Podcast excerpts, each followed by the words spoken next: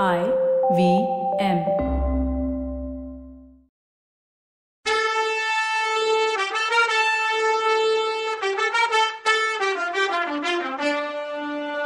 வணக்கங்க. நான் கவிதா பேசுறேன். வெல்கம் டு கதை பாட்காஸ்டின் பொன்னியின் செல்வன் இது எபிசோட் நம்பர் நூத்தி இருபத்தி நாலு. அந்த பொக்கிஷ நிலவரைக்குள்ள போன யாரும் உயிரோட திரும்பி வந்ததில்லைன்னு சொன்னாரு முதல் மந்திரி. அது போகட்டும்.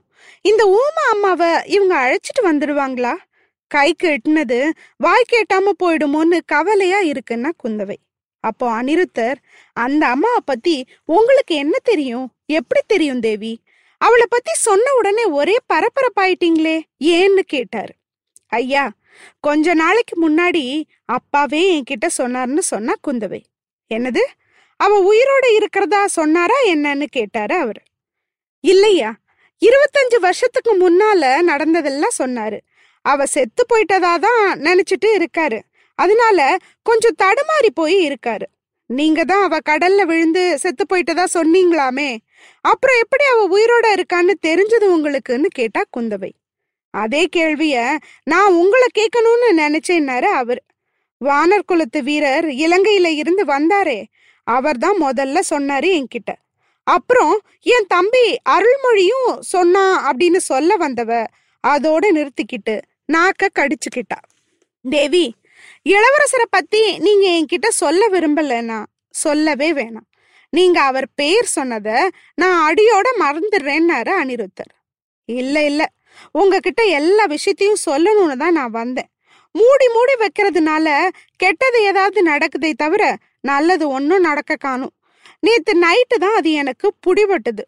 ஐயா அருள்மொழிய கடல் கொண்டு போகல. அவனை சமுத்திரராஜன் காப்பாத்தி கரை சேர்த்துட்டார்.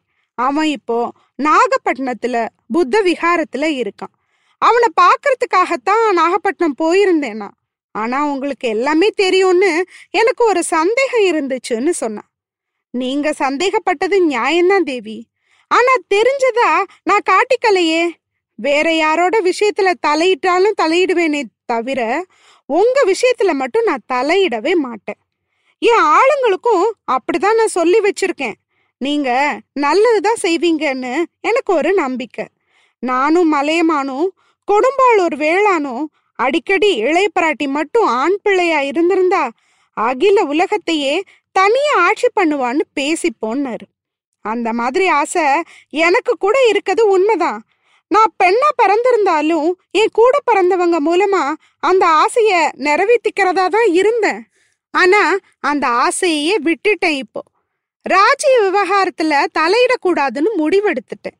இப்ப கூட பாருங்க என் தம்பிய நாகப்பட்டினம் சூடாமணி விகாரத்துல இருக்க வச்சேன். அதோட பலன் விபரீதமா போச்சு பாருங்கன்னா ஒன்னும் ஆயிடலையேம்மா இப்போ. பொன்னியின் செல்வனை நடுக்கடல்ல காப்பாத்தின சமுத்திரராஜன் கரையில இருக்கும்போதா ஏதாவது பண்ண போறான் அப்படின்னு கேட்டாரு அனிருத்தர். ஐயா எனக்காக ஒரு உதவி பண்ணுங்க. என் அப்பா கிட்ட வந்து இந்த தைரியத்தை சொல்லுங்கன்னு சொன்னான். சக்கரவர்த்திக்கு தெரியுமா இளவரசர் நாகப்பட்டினத்துல தான் இருக்காருன்னு? அப்படின்னு கேட்டாரு அனிருத்தர்.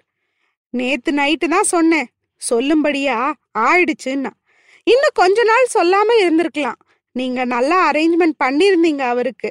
தேவி சோழ நாடு முழுசும் கொதிச்சு போயிருக்கு. நேத்து அடிச்ச புயல் ஒரு பக்கம். கொஞ்ச நாளாவே சோழ நாட்டு மக்கள் மனசும் பொங்கிட்டு இருக்கு. மதுராந்தகர் மேலையும் பழுவேட்டரையர் மேலையும் ஜனங்க ரொம்ப கோபமா இருக்காங்க. சக்கரவர்த்திய ஜெயில்ல வச்சிருக்கதா நினைக்கிறாங்க. இளவரசரை அரெஸ்ட் பண்ணி கூட்டிட்டு வர கப்பல் அனுப்பிச்சதும் மக்களுக்கு தெரியும். அதனால தான் இளவரசர் கடல்ல இறந்து போயிட்டாருன்னு நினைக்கிறாங்க. இந்த நேரத்துல இளவரசர் இந்த நாட்டிலேயே இருக்காருன்னு தெரிஞ்சா கொதிச்சு எந்திரிச்சிருவாங்க. இப்பவே அவர் தலையில கிரீடம் சூட்டணும்னு போராட்டம் பண்ணுவாங்க. பழுவேட்டரையர்களுக்கும் இப்படி ஒரு நிலைமை தான் வேணும். அதை தான் எதிர்பார்த்து சண்டைக்கு காத்துட்டு இருக்காங்க. கொடும்பாளூர் பெரிய வேளார் ஒரு பக்கம் படையை திரட்டிக்கிட்டு தஞ்சாவூர் வந்துட்டு இருக்காரு. சோழ நாடு ரத்த ஆறாக போகுதுன்னு பயமா இருக்கு.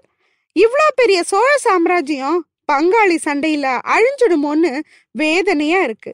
அப்படி ஒன்றும் நடக்க கூடாதுன்னு ஸ்ரீரங்கநாதரை கும்பிட்டுட்டு இருக்கேன்னு சோகமா சொன்னாரு அனிருத்தர்.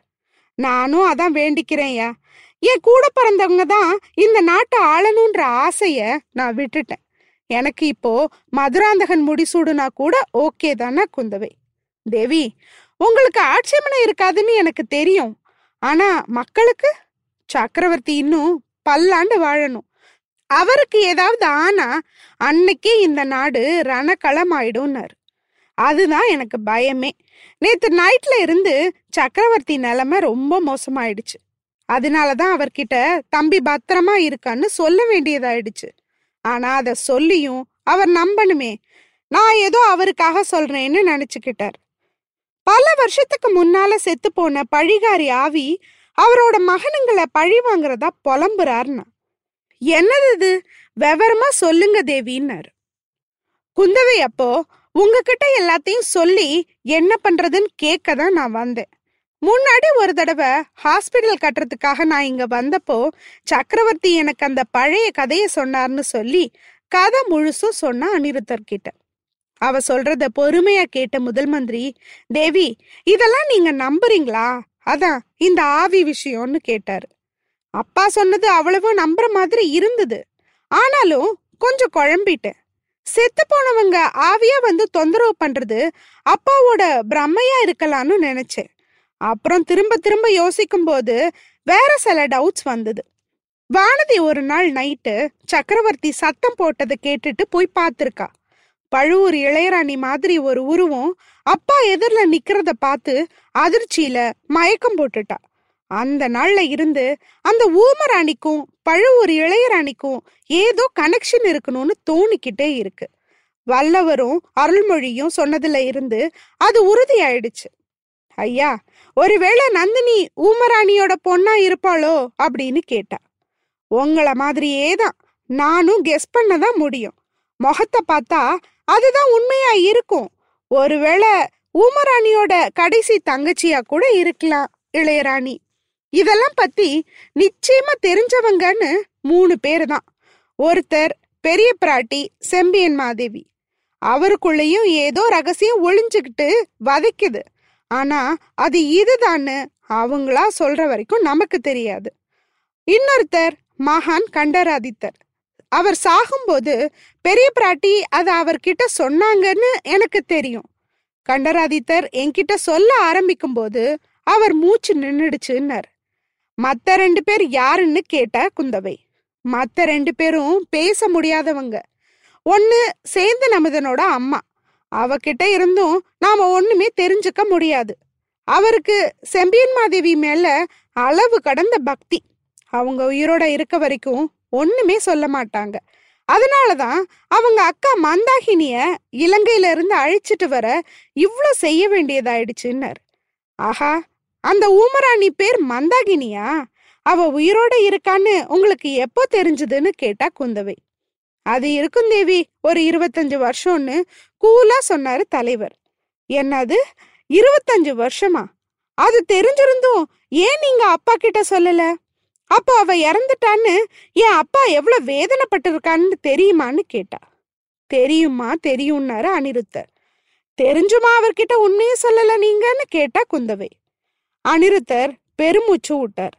அவர் உள்ள ஏதோ பெரிய போராட்டம் நடக்கிறது அவர் முகத்துல தெரிஞ்சது. தேவி இருபத்தஞ்சு வருஷத்துக்கு முன்னால நான் ஒரு தப்பு பண்ணேன். முதல்ல அதை உங்ககிட்ட தான் சொல்றேன். ஊமராணியை தேடிட்டு வர சொல்லி அனுப்புனார்ல உங்க அப்பா. வேகமா குதிரை மேல போகக்கூடிய ஆளுங்களோட நான் போனேன். கோடிக்கரையில போய் பார்த்தா கொந்தளிச்சிட்டு இருந்த கடல்ல அவ கலங்கரை விளக்கத்திலேருந்து விழுந்துட்டான்னு தெரிஞ்சது.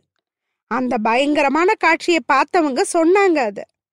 தியாக விடங்கரே அதான் இந்த பூங்குழலியோட அப்பாவே நடுங்கிற குரல்ல அதை பார்த்ததா என்கிட்ட சொன்னார். இதை நானும் வந்து என் ஃப்ரெண்டு கிட்ட அதை அவங்க அப்பா கிட்ட சொன்னேன். ஆனா அவ கடல்ல விழுந்தாளை ஒழிய சாகல. அந்த கொந்தளிக்கிற கடல்ல படகு ஓட்டிட்டு இருந்த மீனவன் ஒருத்தன் இவளை காப்பாத்திருக்கான். கோடிக்கரைக்கு ரொம்ப தூரத்துக்கு அப்பால அவன் வந்து கரையேறி இருக்கான் திரும்பி வர்ற வழியில தான் அந்த கரையேற படகையும் அந்த பொண்ணையும் நான் பார்த்தேன். யாருன்னு தெரிஞ்சுக்கிட்டேன். அந்த படகுக்காரன் கிட்ட நிறைய பணம் கொடுத்து அவளை பத்திரமா இலங்கையில இறக்கி விட்டு பாத்துக்க சொன்னேன். அவனும் சரின்னு சொல்லிட்டு அவளை கூட்டிட்டு போயிட்டான். நான் தஞ்சாவூருக்கு திரும்பி வந்து அவ செத்து போயிட்டான்னு சொல்லிட்டேன். இதெல்லாம் நான் ஏதோ உங்க அப்பாவுக்கு நல்லது செய்யறேன்னு நினைச்சுக்கிட்டு செஞ்சேன்.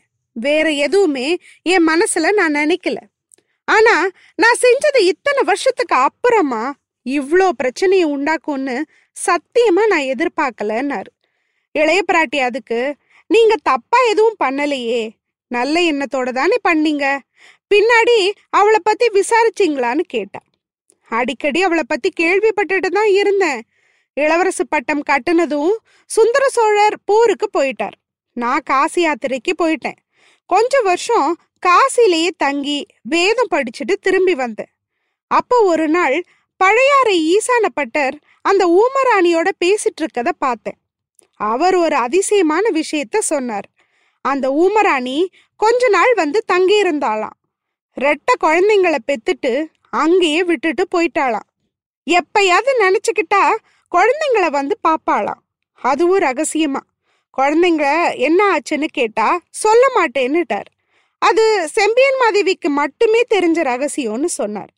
சரின்னு நானும் அதை பத்தி ரொம்ப கேட்டுக்கல. தேவி அருள்மொழி குழந்தையா இருந்தப்போ காவிரி தாய் தான் காப்பாத்தினதுன்னு நாம நினைச்சிட்டு இருந்தோம்ல? உண்மையில காப்பாத்தினது இவதான்னு எனக்கு அப்பவே தோணுச்சுன்னாரு. நீங்க நினைச்சது கரெக்டு தான். அருள்மொழி இலங்கையில அந்த அம்மாவை பார்த்துட்டு வந்து அப்படிதான் சொன்னா என்கிட்ட. ஆனா அப்பா என்ன சொல்றாரு தெரியுமா?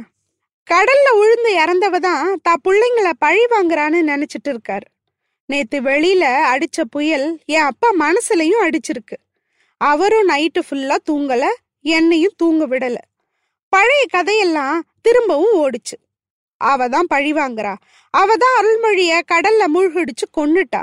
கரிகாலனையும் அவ பழி வாங்காம விடமாட்டான்னு அடிக்கடி அலறாரு. என் ஒரு மகனாவது உயிரோட இருக்கும்போது என்னை கொண்டு போக மாட்டியா யமனேன்னு கதறாரு. அவரை என்ன சமாதானப்படுத்தியும் ம் அப்புறம்தான் அருள்மொழிக்கு ஒன்றும் ஆகலை. அவன் பத்திரமா நாகப்பட்டினம் புத்த விகாரத்துல இருக்கான்னு சொன்னேன்னா குந்தவை. அதுக்கப்புறமாவது அமைதியானாரா இல்லையா? அப்படின்னு கேட்டாரு அனிருத்தர். அதுதான் இல்லை. அதுக்கப்புறம் புலம்பல் இன்னும் ஜாஸ்தி ஆயிடுச்சு. முதல்ல அதை அவர் நம்பவே இல்லை. ஆனா நான் நேர்லயே போய் பார்த்துட்டு வந்தேன்னு சொன்னதும் நம்பினார். ஏன் அவனை அழைச்சிட்டு வரலன்னு கேட்டார். குளிர் ஜுரம் வந்த உடம்பு கொஞ்ச நாள் ரெஸ்ட் எடுத்துட்டு வரட்டும்னு சொன்னேன். இப்போ அவனை இங்க அழைச்சிட்டு வந்தா வரக்கூடிய பிரச்சனை பத்தியும் சொன்னேன். அதுக்கப்புறம் தான் மெயின் பிக்சரே ஆரம்பிச்சது. இது வரைக்கும் பார்த்தது வெறும் ட்ரைலர் தான்ற அளவுக்கு நான் குந்தவை. அடுத்த எபிசோட்ல என்ன பேசிக்கிறாங்கன்னு பார்க்கலாம். அதாவது நூத்தி இருபத்தி அஞ்சாவது எபிசோட்ல உங்க எல்லாருக்கும் ஒரு சர்ப்ரைஸ் காத்துட்டு இருக்கு. என்னன்னு கெஸ் பண்ணி கமெண்ட் பண்ணுங்க. நன்றி வணக்கம்.